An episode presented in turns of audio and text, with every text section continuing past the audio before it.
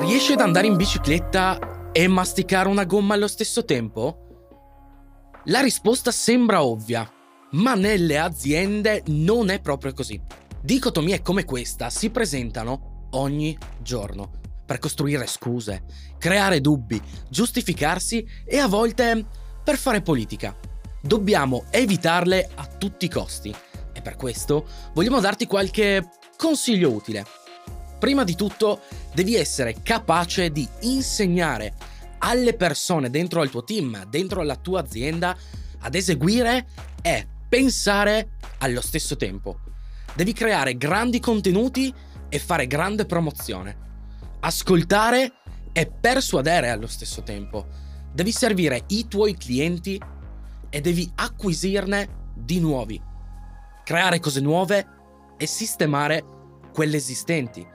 Assumere nuove persone e allo stesso tempo gestire quelle che hai in quel momento nella tua azienda, nel tuo team. Devi fare qualità e quantità, che sia qualcosa di piccolo, di grande o semplicemente un approfondimento. Devi rispettare le scadenze e dare valore. Raggiungere gli obiettivi personali e allo stesso tempo aiutare i tuoi colleghi. Devi lavorare sia sul breve che sul lungo termine e quindi lavorare su strategia e tattica allo stesso tempo. Arrivati a questo punto vi starete chiedendo, ma allora i compromessi dove stanno? Perché è proprio di questo che stiamo parlando dentro questa puntata. Semplicemente quando date priorità ad un cliente rispetto ad un altro, a un problema specifico, una caratteristica, un bug rispetto ad un altro, o per esempio quando dovete scegliere un candidato piuttosto che un altro.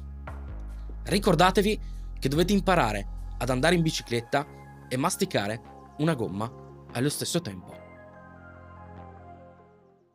Se questa pillola di risorsa umana ti è tornata utile, mi raccomando, vai in descrizione di questo episodio, leggi l'articolo che abbiamo scritto a riguardo e soprattutto non dimenticarti di lasciarci una recensione su Apple Podcast, se ci stai ascoltando da lì, o direttamente qui su Spotify.